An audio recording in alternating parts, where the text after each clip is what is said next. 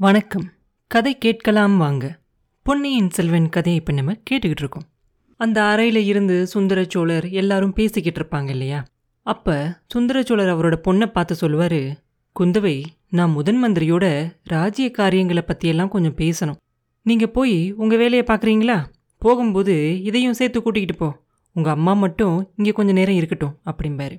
சக்கரவர்த்தி இதையும் அப்படின்னு சொன்னது மந்தாகினி தேவியே தான் அவர் அப்படி சொன்னது அவருக்கு அவங்க மேலே அருவருப்பு இருக்கு அப்படிங்கிறது காட்டுது. ஆனால் குந்தவைக்கு அதனால ரொம்ப ஏமாற்றமாக இருக்கும். அதை பார்த்த உடனே சக்கரவர்த்தி என்ன பண்ணுவாரு? ஆமாம் இவன் முட்டிக்கிட்டது அந்த சிற்ப மண்டபத்தில் இருக்க கைலாச மலை தானா அப்படிங்கிறத தெரிஞ்சுக்கிறதும் நல்லது இல்லையா? இவளை அங்கேயே கூட்டிக்கிட்டு போய் அதை காட்டி தெரிஞ்சுக்கங்க. இவங்க நிற்கிறத என்னால் சகிச்சுக்கவே முடியல அப்படின்னு சொல்லுவார் சக்கரவர்த்தி. குந்தவைக்கு ரொம்ப ஏமாற்றமாக இருக்கும். சரி அப்படின்னு சொல்லி அங்கிருந்து மந்தாகினி தேவியை கையை பிடிச்சி கூட்டிக்கிட்டு கிளம்பலாம் அப்படின்னு கிளம்பும்போது அவங்க அம்மா வந்து குந்தவையோட காதில் ரகசியமாக சொல்லுவாங்க குந்தவை இவ இப்போ பார்க்க சகிக்காம தானே இருக்கா? அப்பா மேலேயே வருத்தப்படுற. உன்னோட அலங்கார கலை எல்லாத்தையும் இவ மேலே காட்டு பார்க்கலாம் அப்படின்னு சொல்லுவாங்க. குந்தவையும் உடனே லேசாக சிரிச்சு அவங்க அம்மா சொன்னதுக்கு சம்மதம் அப்படிங்கிற மாதிரி சொல்லிட்டு அங்கேருந்து கிளம்புவான் மந்தாகினி தேவியை கூப்பிட்டுக்கிட்டு கிளம்பும்போது வானதியும் பூங்குழலியும் அவள் கூட போயிடுவாங்க அதுக்கப்புறம் சுந்தரச்சோழர் முதன் மந்திரியையும் மலையமான் மகளையும் மாத்தி மாத்தி பார்த்துக்கிட்டே நீங்க ரெண்டு பேரும் சேர்ந்து இந்த காரியத்தை எதுக்காக செஞ்சீங்க? அப்படிங்கறதே எனக்கு புரிய மாட்டேங்குது. எனக்கு இதனால சந்தோஷம் ஆகும் அப்படின்னு நினைச்சு செஞ்சீங்களா? அது பெரிய தப்பு. முதன் மந்திரி எதுக்காக நீங்க இவ்வளோ கஷ்டப்பட்டு கோடிக்கரையிலிருந்து இந்த காட்டு மிராண்டி ஜென்மத்தை பிடிச்சிக்கிட்டு வர சொன்னீங்க?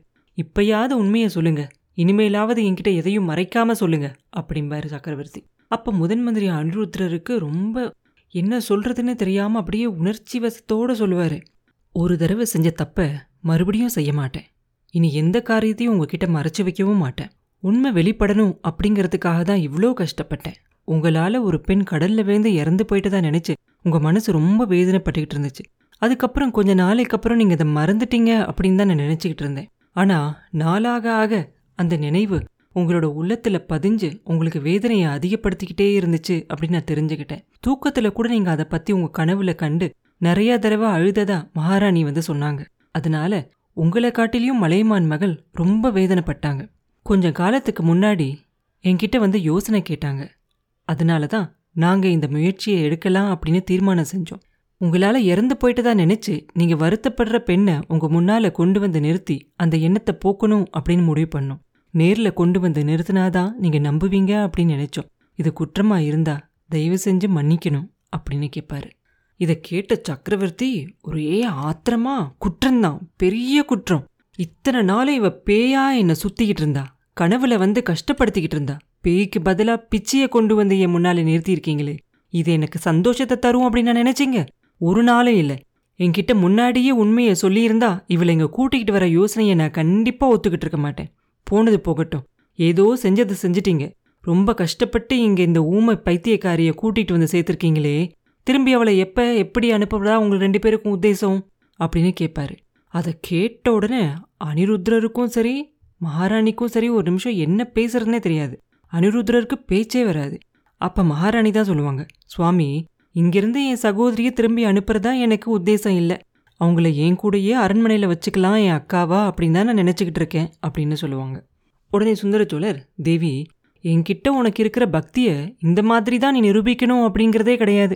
கண்ணிகியை காட்டிலையும் நீ மேலான கற்புக்கரசி அப்படிங்கிறது இருபத்தஞ்சி வருஷமாக எனக்கு தெரிஞ்ச ஒரு விஷயந்தான் நான் நோய்பட்டதுலேருந்து நீ உன்னோட பசங்களை கூட மறந்துட்டு எனக்கு பணிவிடை செஞ்சுக்கிட்டு இருக்க. எனக்காக நிறைய நோன்பு விரதமெல்லாம் எடுத்துக்கிட்டு இருக்க. அது எல்லாமே எனக்கு தெரியும். காட்டில் திரியிற இந்த ஊமை பிச்சிய அரண்மனையில் கூட்டிகிட்டு வந்து வச்சு அப்படிதான் என்கிட்ட உனக்கு இருக்கிற பக்தியை காட்டணும் அப்படிங்கிறது கிடையாது. மலையமான் மகளே இதை கேளு. முதன் மந்திரி நீங்களும் நல்லா கேட்டுக்கோங்க. எப்பயோ ஒரு காலத்துல மனுஷங்க சஞ்சாரமே இல்லாத ஒரு தீவுல நான் தன்னந்தனியா தங்கியிருந்தப்ப இந்த ஊமை பிச்சியை பார்த்தேன். அப்ப இவன் மேல பிரியம் வச்சிருந்ததும் உண்மைதான். இல்ல அப்படின்னு சொல்லல. அதனால தான் இன்னமும் நான் இவளை நினைச்சு ஏங்கி தவிக்கிறதா நீங்க எல்லாரும் நினச்சிக்கிட்டு இருக்கீங்க. அது பெரிய தப்பு. அப்ப இவ மேல எனக்கு ஏற்பட்டிருந்த பிரியத்துக்கு எத்தனையோ காரணம் இருந்துச்சு. அந்த பிரியம் இந்த இருபத்தஞ்சு வருஷ காலத்துல சுத்தமா மாறி கோவமாவும் அருவறுப்பாவும் மாறிடுச்சு கனவிலையும் நினைவிலையும் என்ன அவ்வளவு இவ கஷ்டப்படுத்தியிருக்கா. இவ இந்த அரண்மனையில இருக்கா அப்படிங்கிற எண்ணமே என்னால சகிச்சுக்க முடியல. உடனே இவளை இங்கிருந்து அனுப்பிவிட்டு மறுகாரியம் பாருங்க. இவளை பேயின்னு நினைச்சதால தான் இவ மேல விளக்கெடுத்து இருந்தேன் உயிரோட உடம்போடையும் இருக்கிறவ அப்படின்னு தெரிஞ்சிருந்தா என்ன செஞ்சிருப்பேனோ தெரியாது. அப்படிம்பாரு. இப்படி அவர் ரொம்ப கோவமா பேசுறத கேட்ட உடனே சக்கரவர்த்தினியும் சரி முதன் மந்திரியும் சரி கதி கலங்கி போயிடுவாங்க என்ன பண்றதுனே ரெண்டு பேருக்கும் தெரியாது. அவர் இப்படி பேசுவாரு அப்படின்னு ரெண்டு பேருமே எதிர்பார்த்திருக்கவே மாட்டாங்க. அனிருத்ரரும் அவர் செஞ்ச பழைய குற்றத்தை மறந்து இந்த விஷயத்துக்காக சந்தோஷப்பட்டு எல்லாத்தையும் மறந்துடுவாரு ராஜா அப்படின்னு நினைச்சிருப்பாரு. ராணியும் என்ன நினைப்பாங்கனாக்க இவ்வளவு இறக்கத்தோட நம்ம அவளையும் ஏத்துக்கிறோம் அப்படின்னு சொல்லி நம்ம மேல ராஜாவுக்கு இன்னும் கொஞ்சம் மரியாதை அதிகமாகவும் நினைச்சிருப்பாங்க. ஆனா ரெண்டு பேர் எதிர்பார்த்ததும் நடக்காது. சுந்தரச்சோழர் இப்படிலாம் பேசுறதை கேட்ட உடனே அவங்க ரெண்டு பேருக்கும் ஏமாற்றமாக இருக்கும் ஒரு பக்கம். ஆனா அதோட அவர் மேலே ரொம்ப வெறுப்பும் கோவமும் வரும் ரெண்டு பேருக்கும். இதெல்லாம் இவ்வளோ நேரம் பேசினதெல்லாம் பத்தாதுன்னு அது எல்லாத்துக்கும் மேல ஒன்று சொல்லுவார். சிச்சி இந்த ஊமை பைத்தியக்காரி உலகத்துல உயிரோடு இல்லைன்னா யாருக்கு நஷ்டமாயிரும்? இவ கடல்ல விழுந்தப்பவே உண்மையாக செத்து தொலைஞ்சிருந்தா எவ்வளோ நல்லா இருந்திருக்கும்? எந்த பரம முட்டாலோ மெனக்கட்டி இவனை காப்பாத்தினாள் அப்படின்னு சொல்லுவாரு. இதுக்கப்புறம் மலையமான் மகளால பொறுத்துக்கவே முடியாது. ஆவேசமா சொல்லுவாங்க. சுவாமி உங்க வாயால அப்படி சொல்லாதீங்க. மகா பாவம். நன்றி மறக்கிறது ரொம்ப பெரிய பாவம். உங்க உயிரை இந்த மாதரசி காப்பாத்தினதை வேணும்னாலும் நீங்க மறந்துருங்க. ஆனா என் புள்ள அருள்மொழிவர்மனை காப்பாத்தினதை மறக்கலாமா? நீங்க மறந்தாலும் நான் மறக்க முடியாது. பதினாலு ஜென்மத்துக்கும் இந்த தெய்வ மகளுக்கு நான் நன்றி கடன் பட்டிருக்கேன் அப்படிம்பாங்க. தேவி அந்த கதையை மறுபடியுமா சொல்ற? அப்படின்னு சுந்தரச்சோழர் பேச ஆரம்பிக்கிறதுக்குள்ளர மறுபடியும் மலைமான் மகள் சொல்ல ஆரம்பிச்சிருவாங்க. கதை இல்ல சுவாமி. அருள்மொழியே என்கிட்ட சொன்னா காவிரி வெள்ளத்திலிருந்து அவனை காப்பாத்தின தேவி தான் ஈழத்தீவுலையும் பலமுறை அவங்கள காப்பாத்தினதா சொன்னான் நல்ல வேலையை அவன் நாகப்பட்டினத்துல வந்து இருக்கான். அவனை கூட்டிகிட்டு வர சொல்லுங்க. நீங்களே நேர்ல கேட்டு தெரிஞ்சுக்கங்க அப்படிம்பாங்க. ஆமா ஆமா. அருள்மொழி நாகப்பட்டினத்துல இருக்கான். ஆனா அவன் நல்லா இருக்கான் அப்படிங்கறதுல என்ன நிச்சயம்? நேற்று நடந்த புயல்ல அவனுக்கு ஏதாவது ஆயிருக்குமோ என்னமோன்னு என் மனசு இன்னும் பதறிக்கிட்டே இருக்கு. முதன் மந்திரி என் மனசுல நிம்மதியே இல்லை.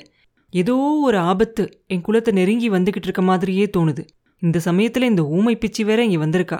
அது ஒரு அபசகுனமாவே எனக்கு தோணுது அப்படிம்பாரு சக்கரவர்த்தி.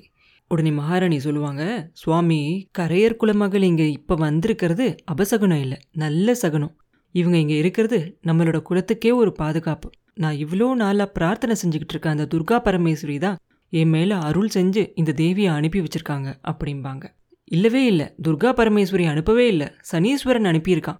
அந்த பிச்சியை உடனே திரும்பி போக சொல்லிட்டு மறுகாரியம் பாருங்க. நீங்கள் முடியாது அப்படின்னு சொன்னால் நானே அந்த காரியத்தை செஞ்சிட வேண்டியதான் அப்படிம்பாரு சக்கரவர்த்தி. உடனே மகாராணி என்ன பண்ணுறதுன்னு தெரியாமல் கடைசியா சுவாமி ரொம்பவும் உங்களை கெஞ்சி கேட்டுக்கிறேன். இந்த வரத்தை மட்டும் எனக்கு கொடுங்க. அருள்மொழி வந்து சேர்ற வரைக்கும் அவங்க இந்த அரண்மனையில் இருக்கிறதுக்கு அனுமதி கொடுங்க அப்படின்னு சொல்லி ரொம்ப உருக்கமாக கேட்டுக்குவாங்க. கேட்டுட்டு என்ன பண்ணுவாங்க? சுந்தரச்சோழரோட காலில் விழுந்தே கேட்பாங்க. அப்போ ராஜாவுக்கு என்ன பண்ணுறதுனே தெரியாது. முதன் மந்திரியை பார்த்து சொல்லுவார் முதன் மந்திரி கேட்டிங்களா? வெளுத்ததெல்லாம் பால் அப்படின்னு நினைக்கிற இந்த மலையமான் மகளோட கோரிக்கையை கேட்டிங்களா? கடவுளே இப்படியும் ஒரு கபடமில்லாத ஒரு சாது உலகத்திலேயே இருக்க முடியுமா? இவ என்கிட்ட இது வரைக்கும் எதுவுமே கேட்டதில்ல. போயும் போயும் இப்படிப்பட்ட வரத்தியா கேட்கணும்? அதை மறுக்க முடியலையே. ஆனா அந்த ஊமை பைத்தியக்காரியை இங்க இருக்கிற ஒரு ஒரு நிமிஷமும் எனக்கு நரக வேதனையா இருக்கும். அதனால நாகப்பட்டினத்துல இருந்து இளவரசனை கூட்டிகிட்டு வர உடனே ஏற்பாடு செய்யுங்க அப்படிம்பார் சக்கரவர்த்தி. உடனே முதன் மந்திரியும் சரி அப்படியே செய்கிறேன் ஐயா. யானை படைகளையும் குதிரைப்படைகளையும் அனுப்பி பகிரங்கமாக இளவரசனை கூட்டிகிட்டு வர செய்யலாமா? இல்லை அப்படிம்பாரு. உடனே சுந்தரச்சோழர் சொல்லுவார் இல்லை என்ன மாறு வர சொல்லலாமா? ரகசியமாக கூட்டிகிட்டு வரலாமா? அப்படின்னு தானே கேட்குறீங்க பகிரங்கமாக இளவரசனை கூட்டிகிட்டு வந்தால் சோழ நாட்டில் பெரிய குழப்பம் ஏற்படும் அப்படின்னு நினைக்கிறீங்க இல்லையா? அப்படின்னு கேட்பாரு முதன் மந்திரி சொல்லுவாரு நான் நினைக்கிறது இல்லை பிரபு.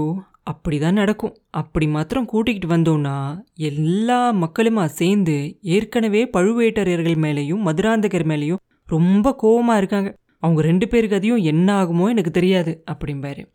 முதன் மந்திரி இப்படி சொன்ன உடனே சுந்தரச்சோழருக்கு மறுபடியும் ரொம்ப கோவம் வந்துடும் இது என்ன பேச்சு முதன் மந்திரி? குடிமக்கள் அப்படி இப்படி மூர்க்கத்தனமா நடந்துக்க முடியும்? சோழ நாட்டு வீர சைன்யங்கள் எல்லாம் எங்க போயிருச்சு? அப்படின்னு கேட்பாரு முதன் மந்திரி சொல்லுவார் அது எல்லாத்தோடையும் முதல்ல மக்களை காட்டிலையும் முதல்ல முன்னாடி வந்து நிற்கிறது சோழ நாட்டு சைனியத்தில் இருக்கவங்க தான். எல்லாருமே அவங்களுக்கு எதிராக தான் இருக்காங்க. எல்லாருமா சேர்ந்து பழுவேட்டரையரையும் மதுராந்தக தேவரையும் சிறையில் அடிச்சிட்டு ஈழங்கொண்ட வீராதி வீரரான அருள்மொழிவர்மரை சிங்காதனத்தில் ஏற்றி வச்சு தான் மறுகாரியம் பார்ப்பாங்க அப்படிம்பாரு. உடனே சுந்தர சோழர் அப்படி நடக்கணும் அப்படின்னு நீங்களும் மனசுக்குள்ளே ஆசைப்பட்டுக்கிட்டு இருக்கீங்க. முட்டாள் ஜோசியர்கள் கட்டிவிட்ட கட்டுக்கதையெல்லாம் நம்பிக்கிட்டு குடிமக்கள் தான் புத்தி தடுமாறி அலையிறாங்க. ஆனா உங்க மனசுல ஒன்று நிச்சயமா பதிய வச்சுக்கோங்க. என் பெரிய தாத்தா கண்டராத்தரோட மகன் மதுராந்தகனுக்கு தான் இந்த சோழ சிம்மாசனத்துக்கோட உரிமை. அவனுக்கே பட்டம் கட்டி வைக்கணும் அப்படின்னு நான் முடிவு பண்ணிட்டேன். மக்கள் அதுக்கு தடை சொன்னாலும் சரி தேவர்களும் மூவர்களும் வந்து தடுத்தாலும் சரி நான் கேட்க போறதில்ல. என்னோட பசங்க அதுக்கு குறுக்க நின்னா அப்படின்னு சொல்லுவார் உடனே முதன் மந்திரி சொல்லுவார் சுவாமி அப்படி ஒரு நாளும் நடக்காது. உங்க விருப்பத்துக்கு மாறா உங்கள் பசங்க ஒரு நாளும் எதுவும் செய்ய மாட்டாங்க. அருள்மொழிக்கு ராஜ்ய ஆசையே கிடையாது. இலங்கை மணிமகுடத்தை அவனுக்கு கொடுத்தாங்க. அதை வேண்டாம் அப்படின்னு சொல்லிட்டு வந்துட்டான். அப்படிப்பட்டவனா உங்கள் வார்த்தைக்கு மறுவார்த்தை சொல்ல போறான்? கரிகாலன் மட்டும் என்ன? அவனுக்கு நீங்கள் தான் யுவராஜ பட்டாபிஷேகம் செஞ்சு வச்சீங்க. அதனால ஒத்துக்கிட்டான். அவனுடைய வீர பராக்கிரமத்தை பற்றி நான் சொல்லணுமா என்ன?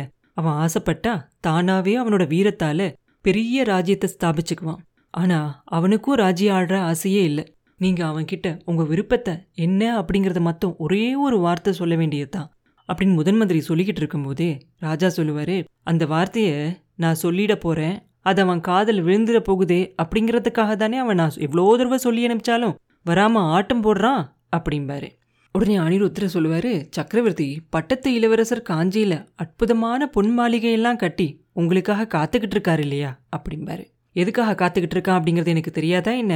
கம்சன் அவனோட அப்பா அம்மாவை சிறையில வச்சிருந்த மாதிரி எங்களை சிறையில வச்சுட்டு சோழ சிம்மாசனத்துல ஏறுறதுக்காக காத்துக்கிட்டு இருக்கான். அவன் கட்டியிருக்கிறது பொன் மாளிகையா இல்ல அரக்கு மாளிகையா? யாருக்கு தெரியும்? அப்படிம்பார் சக்கரவர்த்தி. அனிருத்ரருக்கு ஒரு நிமிஷம் என்ன சொல்றனே தெரியாது.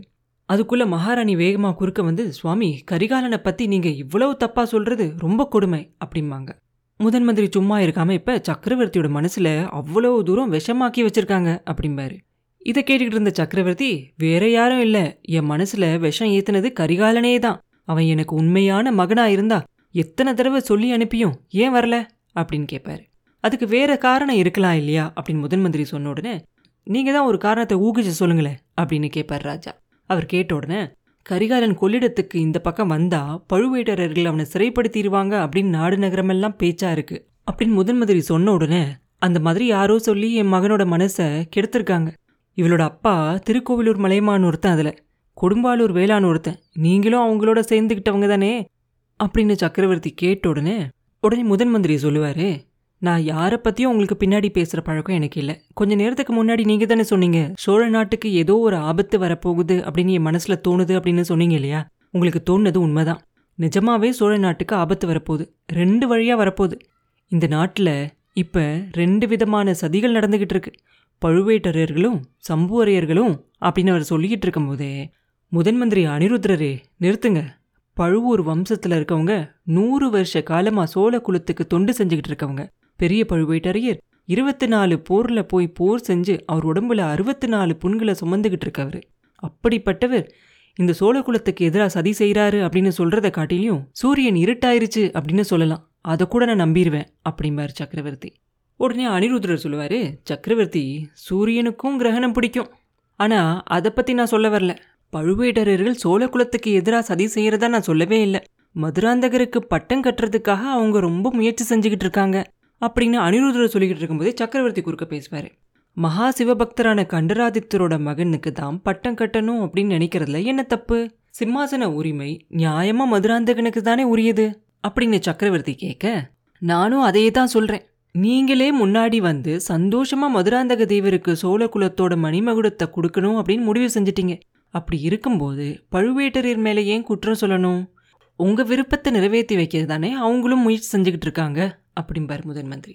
அதனால நீங்க சொல்றதால பழுவேட்டரர்கள் மேல நான் இன்னும் கொஞ்சம் நன்றி காட்ட வேண்டியது இருக்குல்ல அப்படின்னு சக்கரவர்த்தி சொல்ல முதன் மந்திரி சொல்லுவாரு ஆனா சக்கரவர்த்தி உங்களோட சம்மதம் இல்லாத சில காரியங்களெல்லாம் செய்கிறாங்களே சோழ ராஜ்யத்தை ரெண்டா பங்கு போட்டு காவேரிக்கு தெற்கே இருக்கிற இடத்த மதுராந்தக தேவருக்கும் வடக்கே உள்ள இடத்த கரிகாலனுக்கு கொடுத்துறதாவும் முடிவு செஞ்சு அதை பத்தி பேசுறதுக்காக தான் இன்னைக்கு எல்லாரும் சம்புவரையரோட மாளிகையில கூட்டமா கூடியிருக்காங்க. சக்கரவர்த்தி நூறு வருஷ காலமா உங்களோட முன்னோர்களெல்லாம் பாடுபட்டு பெருசாக்கின இந்த ராஜ்யத்தை ரெண்டா பிளந்து பங்கு போடுறதுக்கு உங்களுக்கு சம்மதமா? அப்படின்னு கேட்பாரு முதன் மந்திரி கேட்டது தான் போச்சு. உடனே சக்கரவர்த்தி முதன் மந்திரி ஒரு நாளாக அதுக்கு நான் சம்மதிக்க மாட்டேன். பழுவேட்டரர் மட்டும் அந்த மாதிரி ஒரு முயற்சியில் இறங்கி இருக்கிறது மட்டும் எனக்கு தெரிஞ்சிச்சுன்னா ராஜ்யத்தை பிளக்கிறதுக்கு முன்னாடி என்னை வெட்டி பிளந்துருங்க அப்படின்னு சொல்லுவேன். ஒருவேளை எனக்கு அது பிரியமா இருக்கலாம் என் மகனுக்கு பாதி ராஜ்யமாவது கொடுத்தா நான் சந்தோஷப்படுவேன் அப்படின்னு கூட அவர் யோசிச்சிருக்கலாம் இல்லையா? அது எனக்கு விருப்பம் இல்லை அப்படின்னு தெரிஞ்சா கை வெட்டுருவார் இல்லையா? முதன் மந்திரி இந்த சோழ சாம்ராஜ்யத்தில் ஒரு அங்குலத்தை கூட நான் பிரிக்க விட மாட்டேன். அப்படியே முழுசாக மதுராந்தகனுக்கு தான் பட்டம் கட்டி வச்சு கொடுப்பேன். அதை என் பசங்க எதிர்த்தாலும் சரி பழுவேட்டரையரே எதிர்த்தாலும் சரி நான் கேட்க போகிறதில்ல அப்படிம்பார் சக்கரவர்த்தி. உடனே அனிருத்ரர் சொல்லுவார் சக்கரவர்த்தி பழுவேட்டரையர் எதிர்த்தா கவலைப்பட வேண்டியதில்லை. உங்கள் பசங்களோ இதை எதிர்க்க போகிறதில்ல ஆனால் மதுராந்தகருக்கு பட்டம் கட்டுறதுக்கு இதை எல்லாத்த விடையும் ஒரு பெரிய தடை பெரிய இடத்துலேருந்து வருது. அது இந்த சோழ நாட்டு மக்களும் சரி நீங்களும் சரி நானும் சரி நம்ம எல்லாரும் போற்றி மரியாதை செய்கிற அந்த தெய்வ பெண்மணிக்கிட்ட இருந்து வருது. கொஞ்ச நாளைக்கு முன்னாடி கூட நான் உங்ககிட்ட இதை பற்றி பேசி பார்த்தேன் அப்படிம்பாரு. உடனே ராஜா சொல்லுவார் செம்பியன் மாதேவியை பற்றி தானே சொல்கிறீங்க அவங்கள பற்றி தான் என் மனசுலையும் ஒரே கவலையாக இருக்குது ரொம்ப நாளாக நானும் இதை பற்றி தான் யோசிச்சுக்கிட்டு இருந்தேன். முதல்ல அவங்களுக்கு சொல்லி அனுப்பிச்சு அவங்கள இங்கே வர சொல்லுங்க. நானே பேசி அவங்க மனசை மாற்றுறேன் இல்லை என் பொண்ணு குந்தவையை போய் அவங்கக்கிட்ட பேசி அவங்க மனசை மாற்ற சொல்லி சொல்கிறேன் அப்படின்னு சொல்லுவார் சக்கரவர்த்தி. அப்பா அனிருத்ரர் சொல்லுவார் சக்கரவர்த்தி நீங்கள் நினைக்கிற மாதிரி அது லேசுப்பட்ட வேலை இல்லை. ஏன்னா மகான் கண்டராதித்தர் அவரோட தர்ம பத்தினிக்கிட்ட அந்த மாதிரி ஒரு கட்டளை இட்டுட்டு போயிருக்காரு. அவரோட மரண தருவாயில் அதாவது அவர் இறந்து போக போகிற நேரத்தில் நானும் அவர் பக்கத்தில் இருந்தேன். மதுராந்தகனுக்கு பட்டம் கட்டக்கூடாது அப்படிங்கிறதுக்கு ஒரு முக்கியமான காரணம் இருக்கு.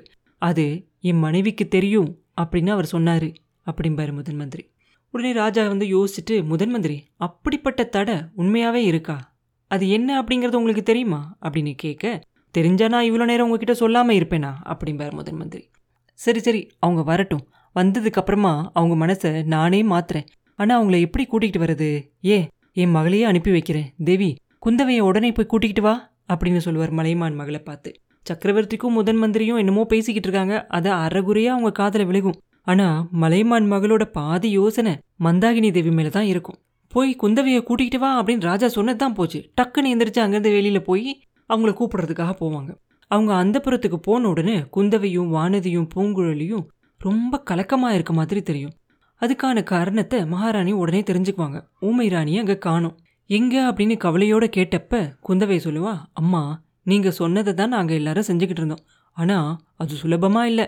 ரொம்ப கஷ்டமாயிருச்சு அவங்களுக்கு எல்லாம் செய்கிறதுக்குள்ளே ஆனாலும் நாங்கள் மூணு பேருமா சேர்ந்து அந்த தேவியை குளிப்பாட்டினோம். அதுக்கப்புறம் புது ஆடையெல்லாம் போட்டு விட்டோம் வானதி அவங்களோட கூந்தலை வாரி எடுத்து அழகா சீவி விட்டா. பூங்குழலி பூவை கட்டிக்கிட்டு இருந்தா. ஆபரணங்களெல்லாம் எடுத்துக்கிட்டு வரலாம் அப்படின்னு சொல்லி போனேன். அதுக்குள்ளே இவரோட கூச்சல் கேட்டுச்சு. திரும்பி வந்து பார்த்தா மந்தாகினி தேவியை காணும். தலையை சீவி விட்ட உடனேயே திடீர்னு அவங்க திமிரிக்கிட்டு ஓடி போயிட்டாங்களா. அக்கம் பக்கத்து அறைகளெல்லாம் எங்கே பார்த்தாலும் அவங்கள காணும். இன்னமும் தேடிக்கிட்டு இருக்கோம் அப்படின்னு சொல்லுவான் இதை கேட்டதும் மலைமான் மகள் சிரிப்பாங்க. அவங்களுக்கு அலங்காரம் செஞ்சப்ப எதிரில் கண்ணாடி இருந்துச்சா அப்படின்னு கேட்பாங்க. இருந்துச்சு கொஞ்சம் தூரத்தில் இருந்துச்சு அப்படின்னு சொல்லுவா வானதி அவங்களோட அலங்காரம் பண்ண உருவத்தை தற்செயலாக கண்ணாடியில் பார்த்துருப்பாங்க. அவங்களுக்கு ரொம்ப வெக்கமாக இருந்திருக்கும். அதனால தான் எங்கேயாவது ஓடி போய் மறைஞ்சிக்கிட்டு இருப்பாங்க. இன்னும் கொஞ்சம் நல்லா தேடி பாருங்க. ஒருவேளை அந்த புறத்தில் இருக்க தோட்டத்துக்கு போயிருக்கலாம் இல்லையா? அங்கே போய் ஒழிஞ்சிருக்கலாம் இல்லையா? அவங்களுக்கு தான் சுவர் ஏறி குதிக்கிறதும் ஜன்னல் வழியாக குதிச்சு போகிறதும் எல்லாம் பழக்கமான ஒரு விஷயமாச்சே அப்படின்னு சொல்லுவாங்க மகாராணி. அதுக்கப்புறம் எல்லாருமா சேர்ந்து நந்தவனத்துலலாம் போய் தேடுவாங்க. அங்கே ஊமை ராணி கிடைக்கவே மாட்டாங்க. ரொம்ப கவலை அதிகமாயிரும் எல்லாருக்கும். சரி போய் முதன் மந்திரி கிட்டேயும் ராஜா கிட்டேயும் சொல்லலாமா அப்படின்னு யோசிச்சுக்கிட்டு இருக்கும்போது திடீர்னு எங்கிருந்தோ டனார் டனார்னு சத்தம் கேட்கும் கருங்கல்ல இரும்பு ஒளியால் அடிக்கிற மாதிரி ஒரு சத்தம் கேட்கும் அது எங்கிருந்து அந்த ஓசை வருது அப்படின்னு காது கொடுத்து கவனமாக கேட்பாங்க. சிற்ப மண்டபத்திலேருந்து வருது அப்படின்னு தெரியும். உடனே ஒரு தாதி பெண்ணை கூப்பிட்டு ஒரு தீபம் எடுத்துக்கிட்டு வர சொல்லிட்டு எல்லாரும் அந்த சிற்ப மண்டபத்தை பார்த்து ஓடி போவாங்க. அங்கே போய் பார்த்தா அங்கே அந்த மங்கலான வெளிச்சத்துலேயே அவங்க பார்த்தா ஒரு அளவுக்கு அலங்காரம் பண்ணி இருப்பாங்க மந்தாகினி தேவி. அவங்க கையில் நீளமாக பிடியுள்ள ஒரு கத்தியை பிடிச்சு அந்த கைலாச மலையை தாங்கிக்கிட்டு இருக்க ராவணனோட கையை போட்டு ஓங்கி ஓங்கி அடிச்சுக்கிட்டே இருப்பாங்க அதில். ரொம்ப உறுதியான கல்லால் செஞ்ச அந்த சிற்பம் இல்லையா அது? அதனால இவ்வளோ அடியையும் அது தாங்கிக்கிட்டு இருக்கும். ஆனாலும் சீக்கிரத்தில் ராவணனுக்கு ஆபத்து வந்துடலாம் அப்படிங்கிற நிலைமையும் ஆயிருக்கும். கைலாச மலையை தாங்கிக்கிட்டு இருந்த ராவணனுடைய கையில் ரெண்டு மூணு கையெல்லாம் உடஞ்சிருக்கும். மலையே அப்படியே உடஞ்சி அவன் தலைமையில் விழுந்துச்சுன்னா அந்த சிலையே அப்படியே மொத்தமாக உடஞ்சி கீழே உட்காந்துரும் தலையெல்லாம் சுக்கு நூறாக நொறுங்கி போயிடும் அப்படி ஒரு ஆபத்தான நிலையில் ராவணன் இருந்தான். அப்போ தான் இவங்கெல்லாம் போய் இந்த சிற்ப மண்டபத்தில் பார்க்குறாங்க அவங்க எல்லாம் வரதை பார்த்ததும் மந்தாகினி அவங்க கையில் பிடிச்சிருந்த கத்தியை கீழே போட்டுட்டு வந்தவங்கள பார்த்து சிரிக்கிறாங்க. மண்டபத்துக்குள்ளே வந்தவங்களில் பூங்குழலியை தவிர மற்றவங்க எல்லார் மனசுலையும் இவ ஒரு பைத்தியக்கார பிச்சை தான் சக்கரவர்த்தி இவளை பார்த்து அருவறுப்பு படுறதுல ஆச்சரியம் ஒன்றும் இல்லை அப்படின்னு நினைப்பாங்க. மலைமான் மகள் மற்றவங்கள பார்த்து பெண்களே இங்கே என்ன நடந்துச்சு? அப்படிங்கிறத பற்றி சக்கரவர்த்தி முன்னாடி யாரும் சொல்லக்கூடாது அப்படின்னு சொல்லி எச்சரிக்கை செய்வாங்க. அப்புறம் என்ன நடந்துச்சு? அப்படிங்கிறத அடுத்த பதிவில் பார்ப்போம். மீண்டும் உங்களை அடுத்த பதிவில் சந்திக்கும் வரை உங்களிடமிருந்து விடைபெறுவது உண்ணாமலே பார்ப்போம் நன்றி.